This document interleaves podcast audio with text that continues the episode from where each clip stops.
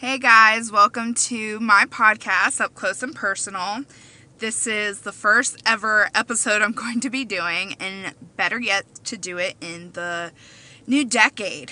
So, I know I've seen a couple of you guys talking about New Year's resolutions and how to change, and how 2019 was very rough for a lot of people.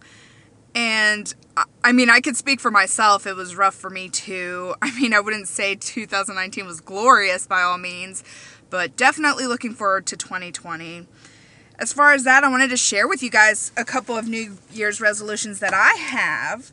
So, hopefully, you know, we all want to be in the gym, losing weight.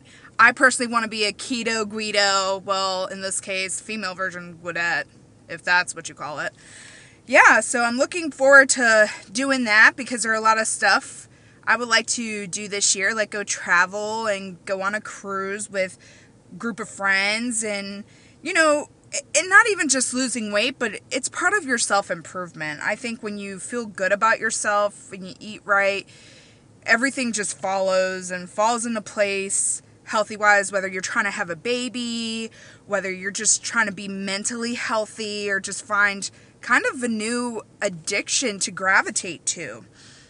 So that's kind of one of my main goals. And another thing, too, going into self improvement, just maintaining my like my healthy relationships with my friends, my family members, you know, people I share my time with, my life with. And, and with that said, that ties into another goal of traveling I mean, I, I want to save up that money to make memories and not buy materialistic things that I'm just going to be over in a couple months or the new craze is just going to be out.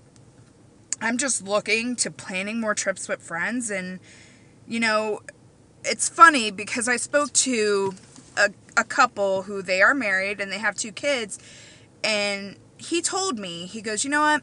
I rather give my children experience versus buying them tangible things. And I go, you know what? That's in a way that could apply to many people and you know that kind of that that spoke to me a little bit like you know you should really pay for things that make you memories and experiences and not even that but that could help you network and just get to a personal goal where you want to get to if that person has a similar goal as well or even with traveling, if that's a personal goal too. So, I mean, with that, you know, said, and as far as everything else, I hope you guys have listed your goals. And personally, I've done a vision board before, and that's pretty neat. If you guys need help with doing something like that, let me know. I can post that up on a video one day. But um, yeah, definitely. I'm looking forward to hearing some of you guys' goals and what you guys are wanting to attain and how to attain them. But remember, when you're making these goals, make sure that they're attainable, but also that they make you really happy. Um, I think a main goal for people this year is looking forward and looking ahead and just being happy. Whether it's in their marriage, in their friendships, in their careers, just go and be happy.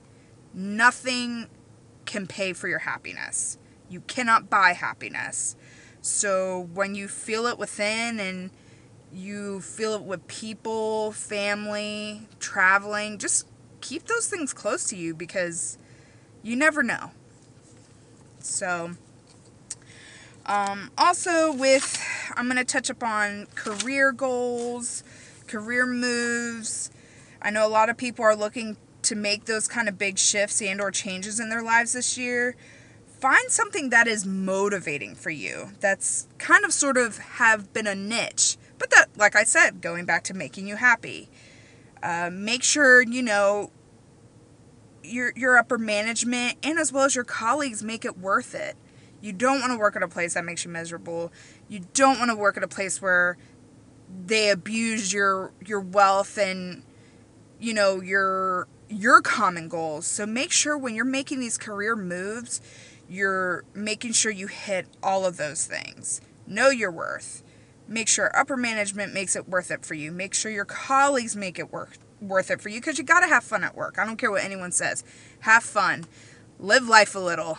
When you're having fun and you're working for people you like, that's where you make the most money. And that's actually a known fact. Um, with finding your niche again and motivating, just it could either be from the service industry all the way up to hair to fashion to logistics to corporate world. Just find something that you like with it and run with it. You never know anything could happen. Um, you know as far as that. So i would love to hear some of you guys' career goals as well or if you're planning to even move into a position that it's different for you and you want challenging definitely. I would love to hear about that and how you're going to get there but with that said um, yeah, this is my first podcast. I would like a little bit of feedback too. Hopefully, like I said, lose weight, plan things with friends, uh, make more trips, invest in myself more. I kind of want to keep continue doing podcasts and definitely read more. I don't know if you guys know, but I'm pretty much a bookworm. I love to read. There's nothing better than educating yourself and also ed- educating your peers because you know when you when you have that commonality with someone it's kind of nice to have and that's an interest and a memory you could share with them.